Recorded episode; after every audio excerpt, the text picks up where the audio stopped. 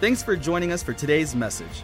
We encourage you to email us and let us know what God is currently doing in your life. Or if you'd like to support the ministry financially, you can do so here on our website. For now, we hope you enjoy this message. Thanks for tuning in today. Well, good morning, everyone. Faith Family Church members, I personally want to welcome all of you on behalf of my wife, Pastor Vicki, and I. Thank you for joining us online this morning. Not the best, but the second best. We are trusting God that we've been saying this now for this is the fifth Sunday, and um, I believe that uh, America's awakening and that we'll be back full time here at Faith Family Church real soon. But like I shared last week about faith and patience, you just keep growing in God. Um, keep your house as a sanctuary for God. Use it as a time of prayer, meditating on the Word, sharing with your children and enjoying this time together as best that you can. Thank God that you and I, we are people of faith. And faith is for a purpose. It's to believe God when things are going contrary to His word, knowing that God is faithful to perform all that He's promised. So you stay in faith. Amen. So good to have all of you with us. If you aren't part of our church and you're joining us today, thank you. We count it an honor every time people come into the sanctuary when we do have church that are visiting. We call them our guests. And if you are a guest today, welcome. We're humbled and grateful that you would join us. And I know personally that the message that God gave me today is going to profit you greatly. So don't turn off the uh, online. Stay with us till the end, and I know that God will bless you. We're going to receive the offering now, and um, and so thank you members of Faith Family Church for being faithful and bringing your tithes and offerings to the storehouse. We're extremely grateful for your faith and your obedience to God because that is the key to honoring and pleasing God is that you have faith and then you follow through with obedience. And of course, the Bible does say to bring the tithes to the storehouse.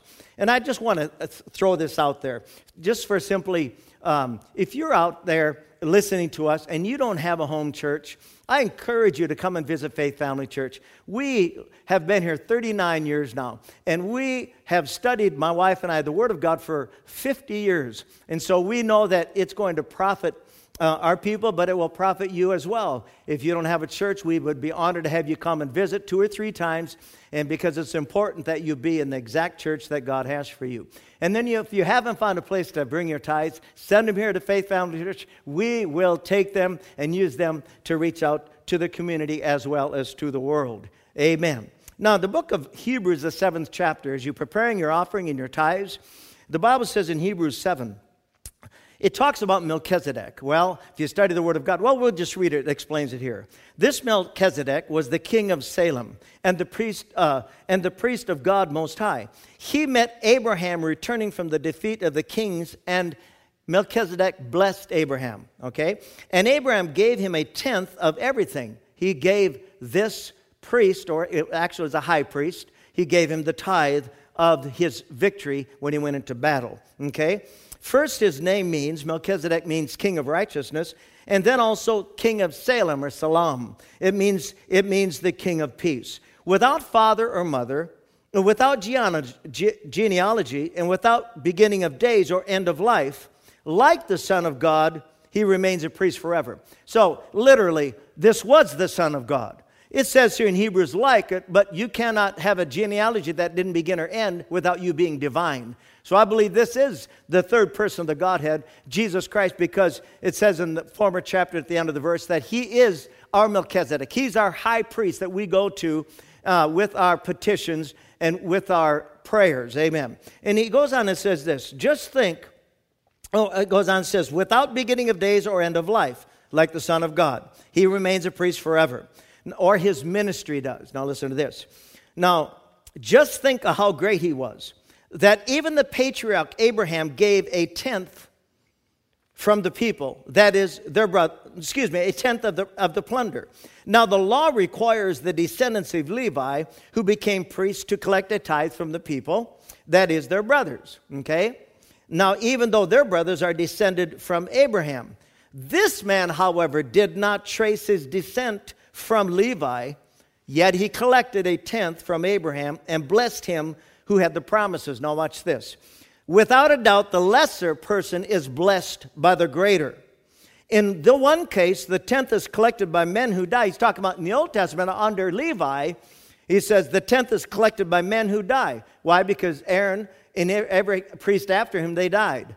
Okay? So they did give into him, but actually they weren't given to Levi, they were given into Abraham. And without it, he goes on and says, But in the other case, by him, that's Jesus, who is declared to be living. One might even say that Levi, who collects the tenth, paid the tenth through Abraham. Because when Melchizedek met Abraham, Levi was still in the body of his ancestors. So Jesus Christ, it says here in Hebrews, he's the, he's the Melchizedek of the church. He's the high priest. He's the one you bring your offering to. Melchizedek had two ministries, and so does Jesus. He conferred the blessing and received the tithe. It so reminded me of the book of Haggai, where God said to Haggai, even before you guys begin to rebuild the temple, even before the seed gets in the field, I'm going to bless it. So see, it's not the, it's not the, um, it's not simply just the action of giving, it's the heart attitude of giving. It's, it reminds me of this Abraham, he didn't have to sacrifice his son. He just laid his arm up there and was ready to, and the angel said, I already know that you've done it in your heart. So when you bring your tithes, it's a heart attitude. No, we know the tithe is the 10%, okay? So that 10%, even though it all belongs to God, He requires the tenth of it. Why? Because it, it, the, the tithe represents two things that God is the owner of your life, okay? It, he's the owner of your life. You don't own anything. And that through your tithes, you're acknowledging His ownership and that you have faith in him for the provisions of your life and that you know that every even the seed that you have came from god. So when you bring it bring it in faith. Bring it bring it with praise in your heart and gratitude that god is your faithful high priest and he blesses that. He receives the tithe and then he returns that great blessing into your life. Even in reverse he blesses you even before you give it. That's how that's how much he trusts you. Let me pray for you. Father i thank you for blessing the tithe today we bring it in faith and obedience. And I know, God, others will be, will be bringing offerings as well. So, God, I praise you that number one, that heavens are opening right now. The windows of heaven are opening right now, and that you're pouring out a blessing upon your people. But also, Father, I thank you that the offerings, God, that is seed, multiplied seed coming back to them supernaturally on every wave. And Father, I thank you and I declare my faith that every family, a faith family church, those tithers, those givers, are redeemed from the curse of lack and poverty. And God, that they walk in the prosperity that you have designated for them in your word. And Father, we thank you for it in Jesus' name. Amen. God bless you and thank you. I want you to open your Bibles, if you would, to the book of Jeremiah. Oh my goodness, is it hard? I saw a couple families yesterday as I was out and about, and oh, was it a joy? It was like a homecoming. It really was. I mean, I, we miss all of you so much. And yet, we know that God's taking care of you. And yet, this is an opportunity for you to grow in grace and truth yourself, for you to become disciplined. Amen. You know, a true walk of faith is when there's nobody around, but you're still trusting God. You're still worshiping Him. You're still loving Him. And you're still serving Him, even while we're not here. That, that is a true reflection of your love and faith for God. In Jeremiah, the 29th chapter, Oh, let me also say this. If, you, if this message benefits you, if the messages have been profiting you, and, and I'd love to hear. I'd just love to hear. We've already heard some, but I'd love to hear. If it benefits your life, if it's profited you, if this week, coming week, something good happens because you received this word, please let us know about it. We'd love to hear from you. Send an email uh, to Pastor Bang at faithfamilychurch.com. I'd love to hear from you. Jeremiah 29 11. For I know, God speaking, I know the thoughts and plans that I have for you, says the Lord. Thoughts and plans for welfare and peace, and not for evil. Welfare and peace, welfare, not the welfare that the, we know as Americans. No, it's talking about the best. God has the best for you, the best interest for you. He cares eh, about you richly. And welfare and peace, not for evil, to give you hope in your final outcome. The New Living Translation says, there are plans for good and not for disaster to give you a future and a hope. Now we know from the scriptures, God is specifically, or excuse me, Jeremiah specifically is addressing God's people, the children of Israel, in the Old Testament, okay? So, however, you and I can embrace or take hold of these same rights that were promised to Israel at this time because we are the seed of Abraham. Galatians, uh, uh, Galatians 3, verse 29 says, If ye be Christ's, if you be Christ's, then are you Abraham's seed and heirs according to the promise. So, whatever God promised Abraham, that promise belongs to you because you're in him through Christ Jesus our Lord. Okay? When the children of Israel found themselves, themselves as enslaved, when they found themselves enslaved to Pharaoh in Egypt, that's in Exodus 3, God honored his promise to Abraham by sending them a deliverer. And that deliverer, of course, we know is Moses, who was the type of Christ. And he successfully brought them out of bondage and led them, listen, to the edge of the promised land because that's what God had designated for them a land of promise. And God does not retreat on his promises. Praise the Lord. Amen. Now, listen, this was to be an 11 day journey. That's it. 11 days. 11 days of trusting Moses' leadership. 11 days of unified faith in God. 11 days of reverence and worship. And 11 days of praise and thanksgiving. 11 days. But listen to this.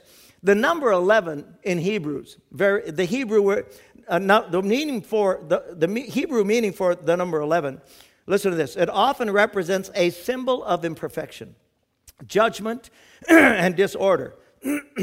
it's associated with things that would be considered imperfect, a disorganization of systems, and the disorder or chaos of things. That right there is the fruit of Adam's transgression. That's why God came in the form of his son, Jesus Christ, the second person of the Godhead. He came to straighten out the dysfunctional disorganization, the calamity, and the chaos of humanity, both inward and outward. Amen. These are the very things the body of Christ is confronted with on a daily basis as we journey, take our journey to our eternal destination, which is called heaven. Finally, the word number 11 also is a symbol of refinement. Refinement. See, very interesting. What if this was the opportunity for refinement in your life? Are you home complaining? You know, are you home just negative, fighting? Know, what is the environment of your home? That's why I believe that God spoke prophetically to my wife regarding making your home a sanctuary. Because he knew that the, the, the, the warfare would intensify just by you not being in church. That's why, one of the reasons, God said, make your home a sanctuary. According to Numbers 13 and Hebrews 3, unbelief was the pandemic that swept through the camp of three million of, Jew, of God's people, the Jews. Listen to me. They didn't have texting. They didn't have emailing, but it only took about 24 hours for a negative report to sweep like this, epi- this pandemic uh, virus that, is, uh, that we've been dealing with cross, went across the whole nation to which they com- it completely stripped them of any hope. First of all, it stripped them of all the memories of God's glorious deliverance, and then it stripped them of any future hope. An evil report, unbelief. For the sake of the future generations, though, who would possess, go on and possess God's promises through Joshua and Caleb, God honored his covenant during their wandering in the wilderness. Listen, 11 days turned into 40 years. Yet God was so gracious, He provided manna. It was a bread like substance that fell from heaven daily, every morning and every night. For 40 years, they drank from a rock that flowed supernaturally out of the ground to quench their thirst. The Bible says that, that God gave them a, a pillar of fire to keep them warm from the cold desert nights. And then he gave them a cloud over them during the day to keep them from the burning sun. You think I'm telling you, God is awesome. That is supernatural. But yet when you're when you have a negative attitude, you can't even see the good that is actually going on in your life. Neither did the Bible says in, in the book of Deuteronomy, chapter 8, it says that their clothes nor did their sandals wear out. Isn't that amazing? That's how much God cared for them. He is an awesome God. Yes, it may be tight for you right now. Yes, things may look like they're going in the opposite direction, but, but God has never forsaken you. God has never forgotten about you. He cares about every aspect of your life. Hallelujah. I said, Hallelujah. My point is, He cares so that you wouldn't have to. Our part in this season of instability and uncertainty the Bible says we need to keep our eyes on Jesus, Hebrews 12, the author and the finisher of our faith. He, uh, listen, the moment you got saved, he authored the beginning of your redemption, and he's the finisher of it, and everything in between. And he's going to take care of you.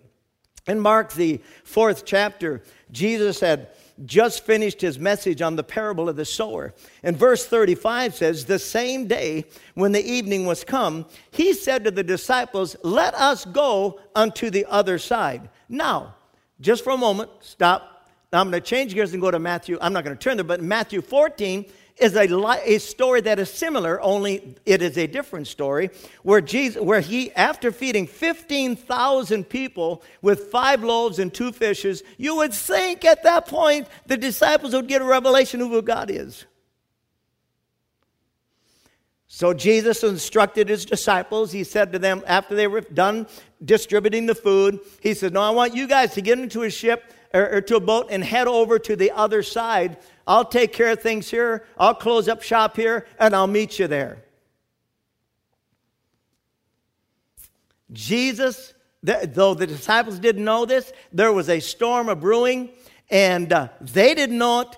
Jesus probably didn't know it at that moment, but didn't, didn't matter. Why? Because he knew that he would take care of them. In Mark 4, verse 36. And when they had sent the multitude away, they took him now, now we're back at Mark 4 where Jesus is back in the boat with them. This is a different story. Now he says, Let us go over to the other side. You know, when he said, Let us go over to the other side, it reminded me of Isaiah 55, where verse 11 says, My word, which proceeds out of my mouth, shall not return unto me void, but it shall accomplish that which I please and prosper in the thing whereto it's sent. When God says something, that's it. The only one that can sever that power of that word is you. The only one. Otherwise, it'll be fulfilled. Hallelujah. So when they sent away the multitude, they took Jesus as he was in the ship. And watch this. And there were also with him other little ships. I, am sure there was. I'm, I'm sure people say, I don't know how this happened, but my goodness, he just fed, he just fed me, and I, my belly's full with five loaves and two fishes. I think I'm going to follow him to the other side. Maybe we can get a meal on that side. The little ships. And there arose a great storm of wind, and the waves beat into the ship, and so that it was now full. Think about this the boat was full. How do you think the other little boats were? they, they were probably in the same position as the disciples, full of fear. And the Bible says, uh, and Jesus was in the hinder part of the ship asleep on a pillow. And they awoke him and said, Master, don't you care? Carest thou not that, watch this, we are perishing? Well, they weren't perishing. They were still alive. There was no water in their bellies. They, were, they weren't perishing, but that's what fear did. Don't you care? Aren't you concerned that things aren't going the way we thought they would? I mean, you're with me, Jesus. You are the Word of God made flesh. I mean, how in the world did this happen? We are in a storm and we're losing our lives. Don't you care? I thought it was interesting. Their response wasn't, Master, wake up, sir. We are in a bad storm, and those little boats are about to sink. They didn't care about the boats around them.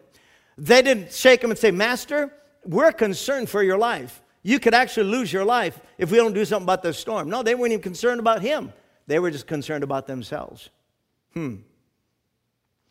Listen to this. What they failed to recognize is this the storm wasn't about them, it was about him.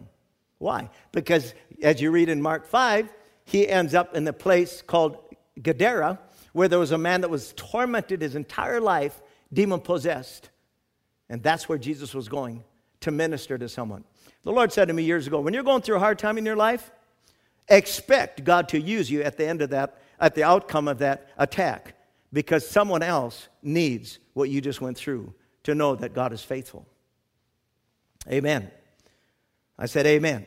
I mean, just think about this. Do you think the creator of the worlds could, in a boat, that boat could sink? Of course not. It's impossible.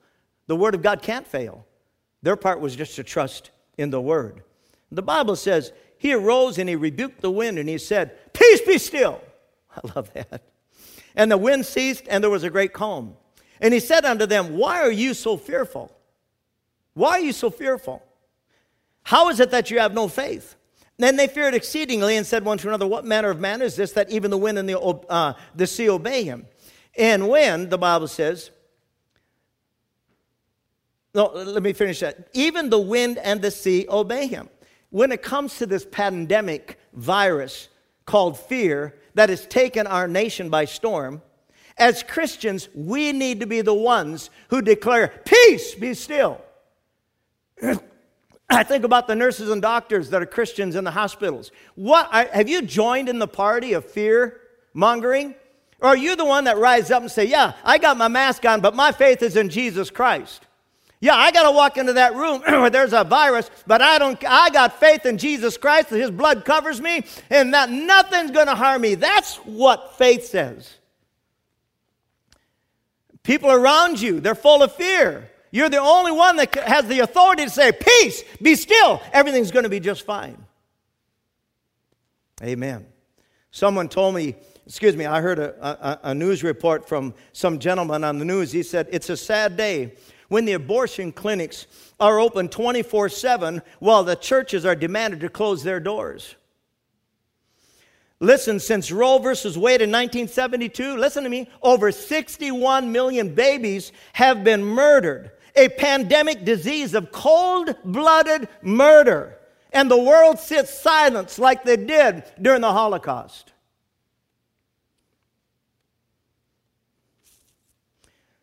I don't, death, death is not funny. Losing a loved one is not funny. But listen to this just under 40,000 lives were lost in 2019 due to vehicle accidents.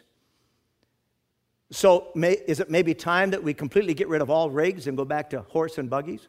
I mean, it's just nuts. This is, it's, it's crazy.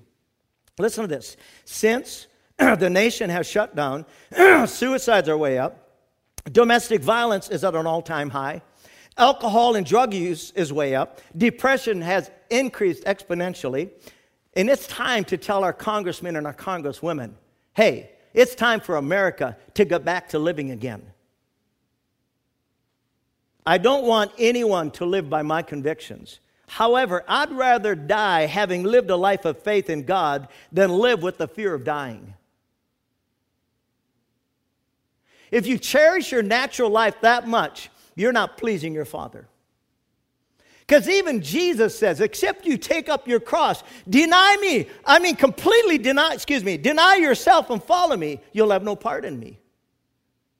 We got to wake up and realize what our calling is. Our calling isn't to save our lives. On this side, our calling is to promote His life so we can save others. No, I don't mean for you to be foolish. No, I mean if you be insensitive.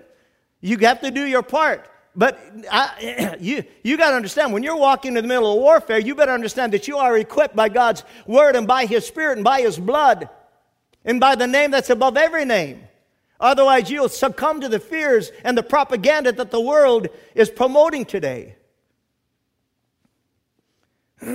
Again, the natural storm the disciples were facing was nothing compared to the spiritual storm raging within the life of a demon possessed man. And the good news, praise God, they made it to the other side. And the good news that man who was filled with 6,000 demons was set free. That's what ministry is. That's what the storm was about. Every time you face a relational storm, a physical storm, an emotional storm, a financial storm, listen, there's someone facing a greater storm than you. And you're the only one that's equipped for God to use to go tell them it's going to be okay. You don't have to fear. Put your faith in God, things will turn around. Philippians 4 4 says, Rejoice in the Lord always. And again I say, Rejoice. Let your gentleness be evident to all, the Lord is near. And He really is. Now, you may not be aware of this, and most of you as members probably are, that when Paul wrote this to Timothy, or to the church at Philippi, he was in prison. He was in a Roman prison. A Roman prison wasn't like today where they got flat screen TVs. They got three square meals, uh, and, then, and then they have uh, uh, workout facilities. I mean, they got everything, uh, all the comforts of home. It wasn't like that at all. This was a Roman prison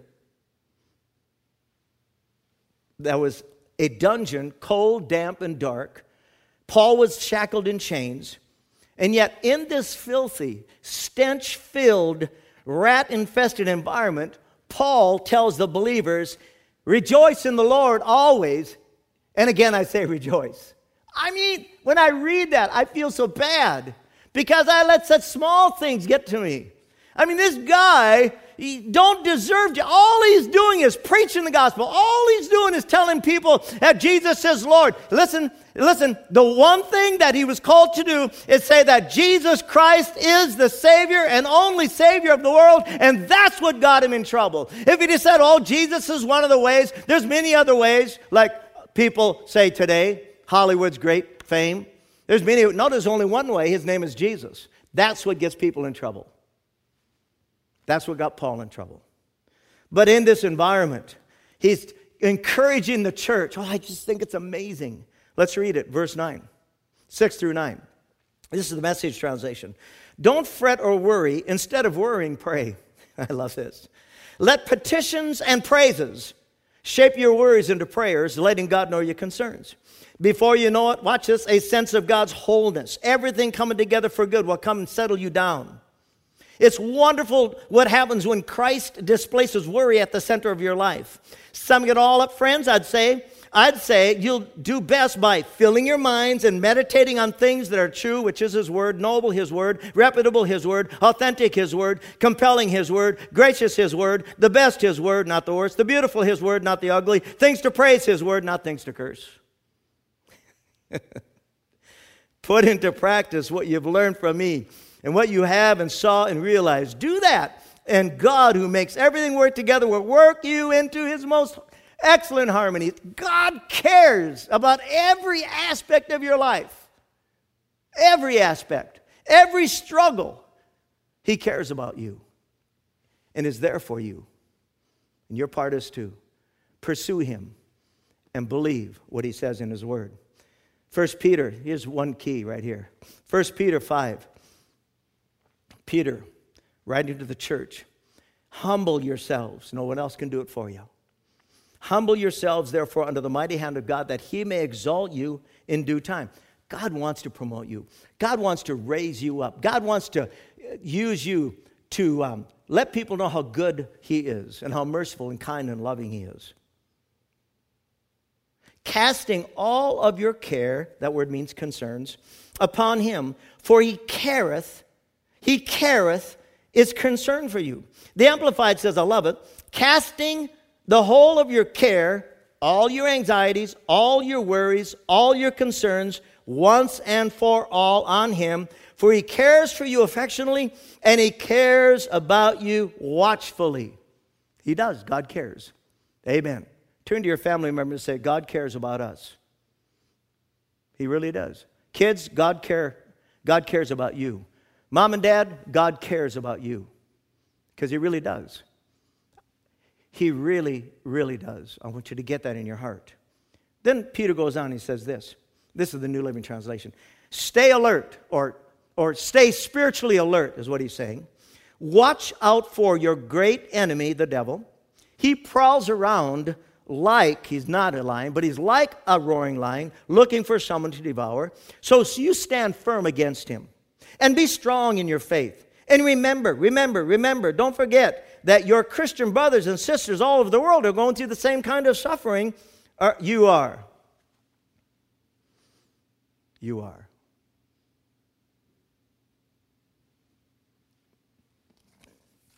I got a letter, email from Virgie in the Philippines, a widow woman who pastors a great church there. My heart went out to her because of the fact that she's by herself, raising her family, and at the same time has pastored the church that we, Pastor Vic and I, went over to the Philippines in 85 and, and met this couple and we absolutely we bought them furniture for their uh, little house they lived in, and they didn't have no beds to sleep on, no couch to sit on, so we bought them some stuff and then helped them get their church started. That was in 1985. And it's absolutely doing fantastic. Lives are being changed by the hundreds, and we're grateful for that, to have an investment in that. But their, their, their environment is far different than ours. I mean, I mean, their government doesn't bail them out like ours does. So I sent her an email, say, hey, we're sending you some financial support. And she was overwhelmed with gratitude again for God answering her prayer. And we're so privileged to be part of that answered prayer. But people are going through things. And some are going through far more greater challenges than you are. So remember that your Christian brothers and sisters all over the world are going through the same kind of suffering you are. In His kindness, God called you to share in His eternal glory by means of Christ Jesus. So after you have suffered a little while, watch this, He will restore, support, and strengthen you, and He will place you on a firm foundation. All power to him forever. And everyone say amen to that. Praise God. Now, in the parable of the sower, there are three things that choked God's word or chokes God's word from bearing fruit or from bearing the character of God within our lives. There are three things that choke God's word from impacting our lives and changing our lives, okay? First one is called the cares of this world. That's in, that's in Mark 4, okay?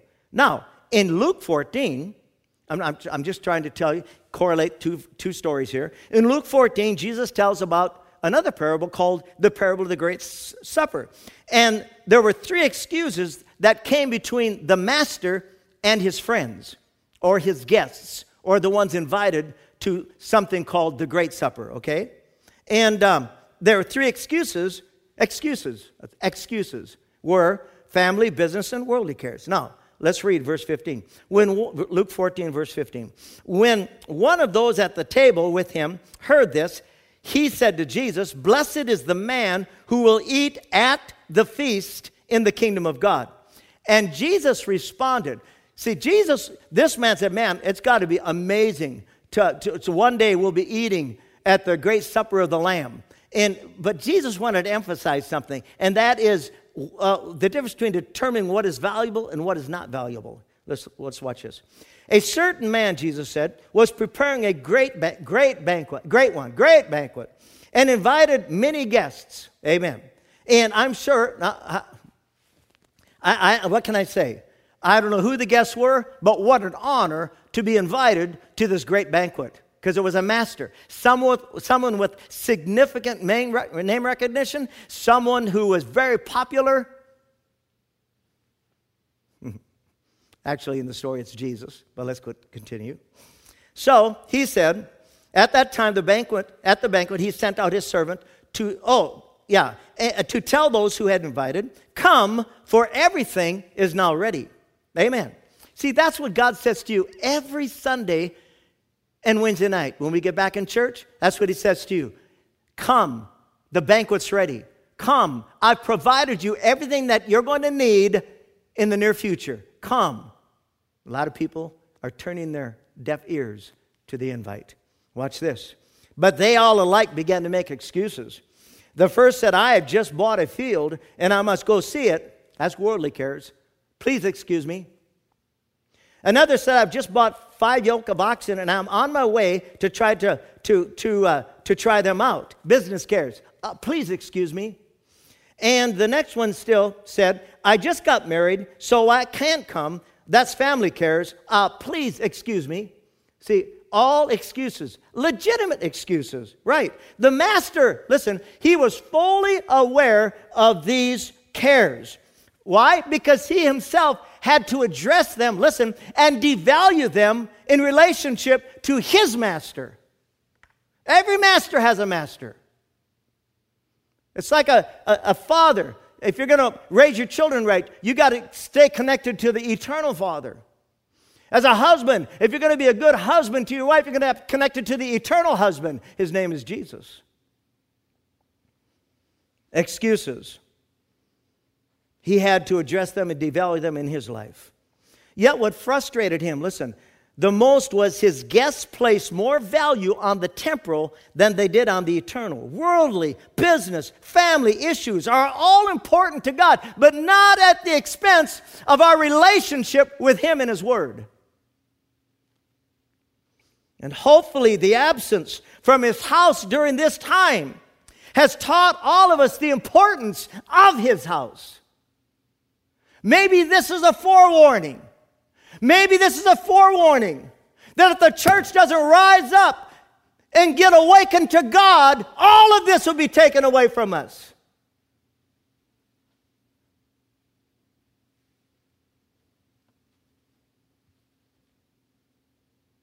The servant came and reported this to his master. Then the owner of the house became angry. Yeah, yeah, he sure did. And ordered his servant, Go out quickly into the streets and the alleys of the town and bring in the poor, the crippled, the blind, and the lame. When I read that, the Holy Spirit said to me, This is exactly who he had invited in the beginning. And not because it's how he saw his friends, but how they failed to judge their own spiritual degenerated lives. They didn't recognize that they were crippled, that they were poor, that they were blind, and that they needed this provision from their master. Every one of us. I don't care how great faith you have. I've met the greatest preachers in, in the United States of America, and every one of them have their personal issues because we're clothed in an Adamic nature that cripples us. Uh, and, and we got to have God 24 7 in our lives to, to overcome these Adamic issues. So 2,000 years later, we're surrounded by the same, we call, I call them fillers. Family care, they're fillers, replacing God's word family cares, business cares, worldly cares, the cares of this world, the deceitfulness of riches, and the lust of other things, Mark 4. Always tempting us on a daily basis to listen, to value the temporal things above the eternal things of God.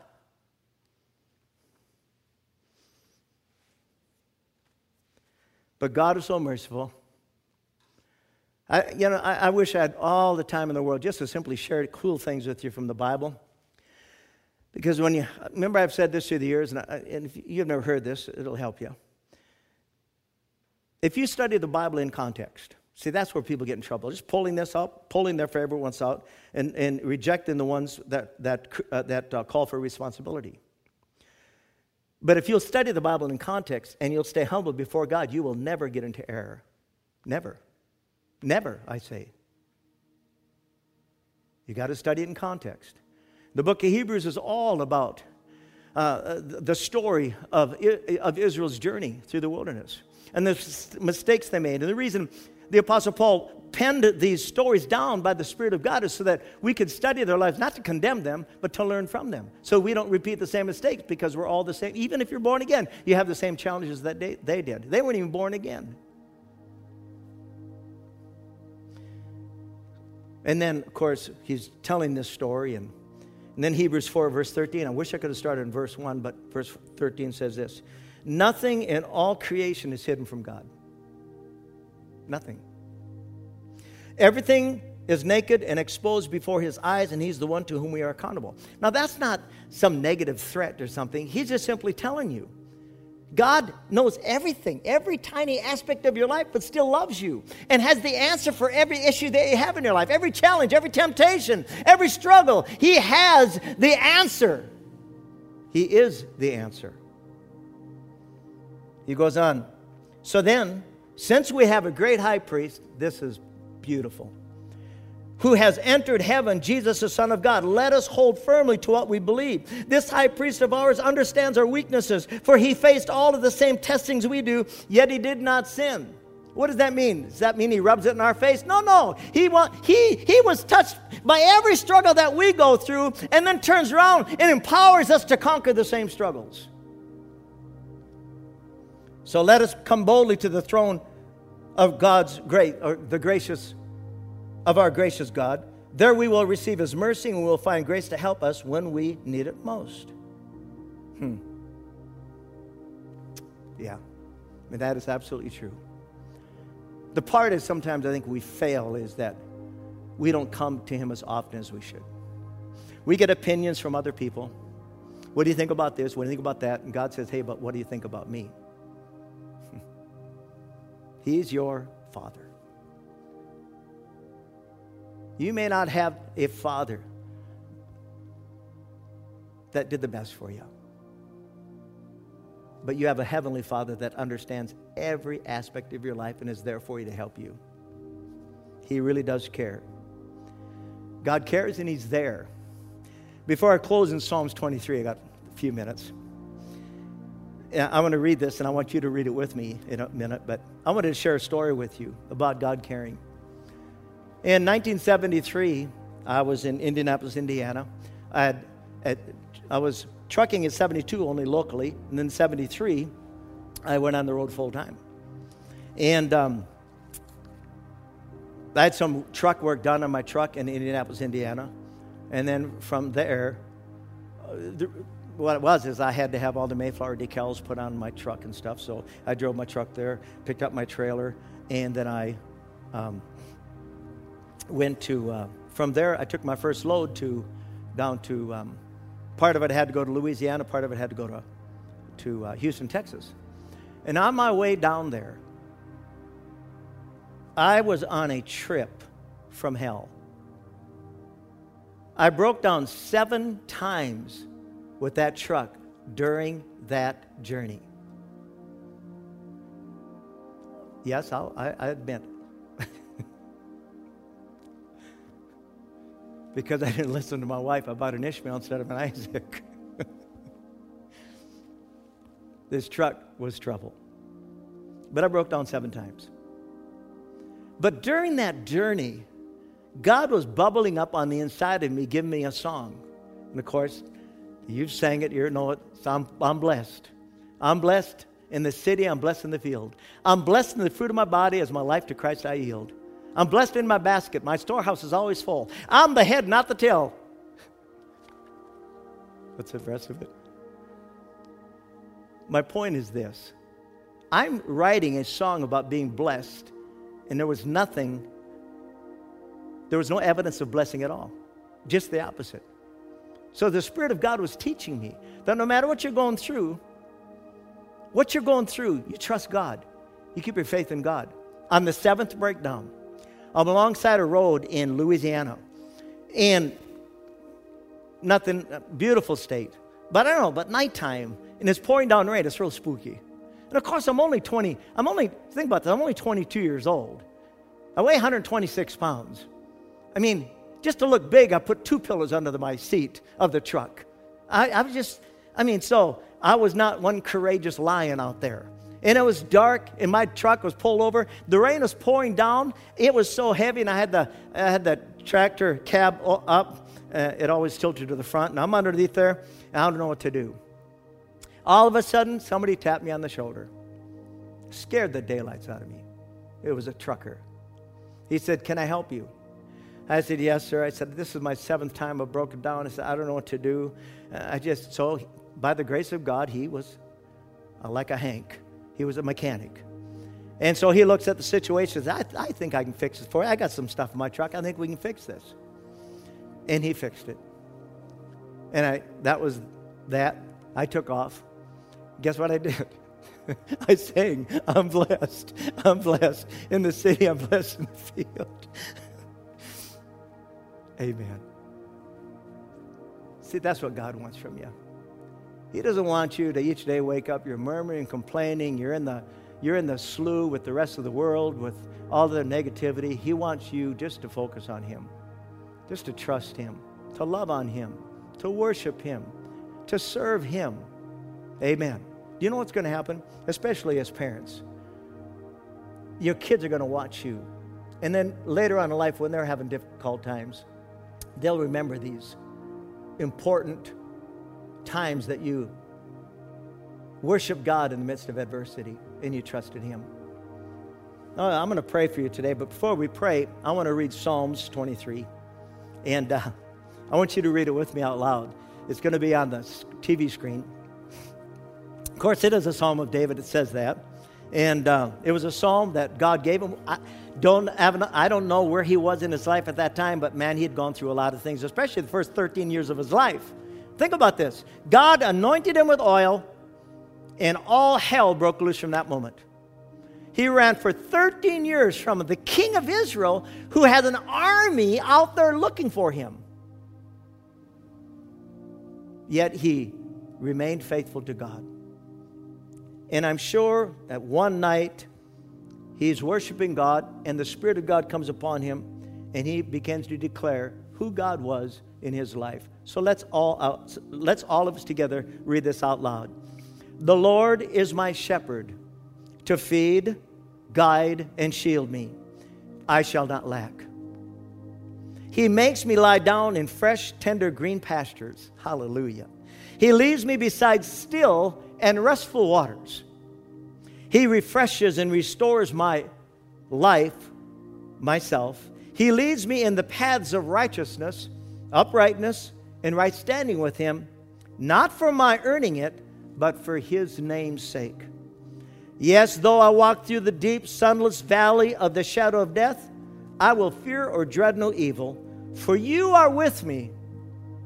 Your rod to protect and your staff to guide, they comfort me. You prepare a table before me in the presence of my enemies. You anoint my head with oil. My brimming cup runs over. Surely and only goodness, mercy, and unfailing love. He's saying this in the midst of such adversity in his life. But that's the kind of relationship he had with God. Let's go back to six. Surely your only goodness and mercy and unfailing life shall follow unfailing love shall follow me all the days of my life, and through the length of my days, the house of the Lord and his presence shall be my dwelling place. Amen. Let's bow our heads for a minute in your home. Please let me pray for you before I pray for our congregation, I wanted to pray for anybody out there that might have just tuned in and you were inspired by the message. I really do. I just want you to know. If you'll study Matthew, Mark, Luke, and John, it's all about the history of Jesus, mostly his ministry. You'll find out this. He never required a resume from people to check out their history, to make sure that they were worthy enough to receive anything from God. Never once. Never questioned them. Never. He just healed them and set them free because he loves the world. That's why he came. He came to restore to us our rightful place with God throughout eternity. That's known as salvation. The word salvation actually means, it, it, has got different meanings, but it means to rescue. It means to deliver from harm. It means to change you on the inside. It means to break you free from any bondages that are in your life. But your first thing is to make him your Savior. That's the first thing. So many people, you know, I mean, first of all, we get so many dumb ideas from religion. First, that God, He's both the author of, of, of, of uh, He's both the author of uh, death and life. He's both the author of accidents. And no, no, no. He's not the author of anything that's bad. He's the author of all that is good. He's not waiting for you to make a mistake so He can smack you across the head. He's waiting for you to respond to His love and mercy so He can get inside of you and make your life count. Okay? That's how important this is. My life was so broken when I came to Jesus. Even today, 50 years later, I still stop and think, God, how in the world could you love such a low life with me and touch my life? But He did. He really did. Because He loves people just where they are. So I want you to pray and say this prayer with me. Dear God in heaven, I ask you to come into my heart and be my Savior. I receive your presence by faith. I receive salvation by faith. And I receive the presence and person of the Holy Spirit by faith. Thank you, God. Tell him that. Thank you, God, that right now I belong to heaven. Right now, because of the shed blood of Jesus, I'm your child. And from this day forward, I will serve you by the help of the Holy Spirit. in Jesus' precious name. Amen. Now, if you prayed that, please let me know. Please email me at pastorbang at faithfamilychurch.com. I would love to hear from you. I mean that. And I'll respond to you. Now, I want to pray for the congregation. I don't want you to have fear. I want you to stay in faith. I want you to know that God cares about everything you're dealing with right now, with your family, everything. Amen. If there's division, drive it out. If there's fear, drive it out. If there's doubt, drive it out. You stay faithful to God. He's going to get the glory out of this. You pray. Pray for our president. He's got a heavy load. And um, let me tell you about. He knows exactly what's going on. So you pray for him. God to give him the wisdom that he needs. Listen, even in your life, there's so many voices that come on all sides of us, you know, to shake us up. Think about him. He's got enemies right in his camp that want to destroy everything that he believes in regarding the greatness of this nation. So you pray for him. And if you don't like him, shut up. Because if we had anybody else in the White House right now, we'd probably be under socialism right now. So you better count your blessings and you pray. I have children, I have grandchildren I love with all my heart. I don't have that many years left, but they have many years left. And I don't want to see America lost because the church failed to pray and the church got critical and the church didn't recognize who their true friends were and who their enemies were. Bow your head, let me pray. Father, I just pray your blessing today upon your precious people. Thank you Thank you that you care about every aspect of their life. Thank you for blessing them today. I ask you, God, that you'd continue to fill their homes with your presence. And God, as they use the authority of that name of Jesus and the blood of Jesus, and God, that they'll drive out anything that's not of you, all the enemies out of their home. Heal their marriages, heal their relationships, God, and increase your presence in their home. And Father, we, all of us together, agree that this is coming to an end. And I thank you today, as Brother Copeland says for years, Jesus is Lord. Have a great Sunday afternoon, and I'll see you online on Wednesday night. Thank you for listening to today's message. We'd love for you to join us for our Sunday morning service at 10 o'clock. We also have our midweek service every week on Wednesday nights from 7 to 8. Thanks again for listening. Have a great day.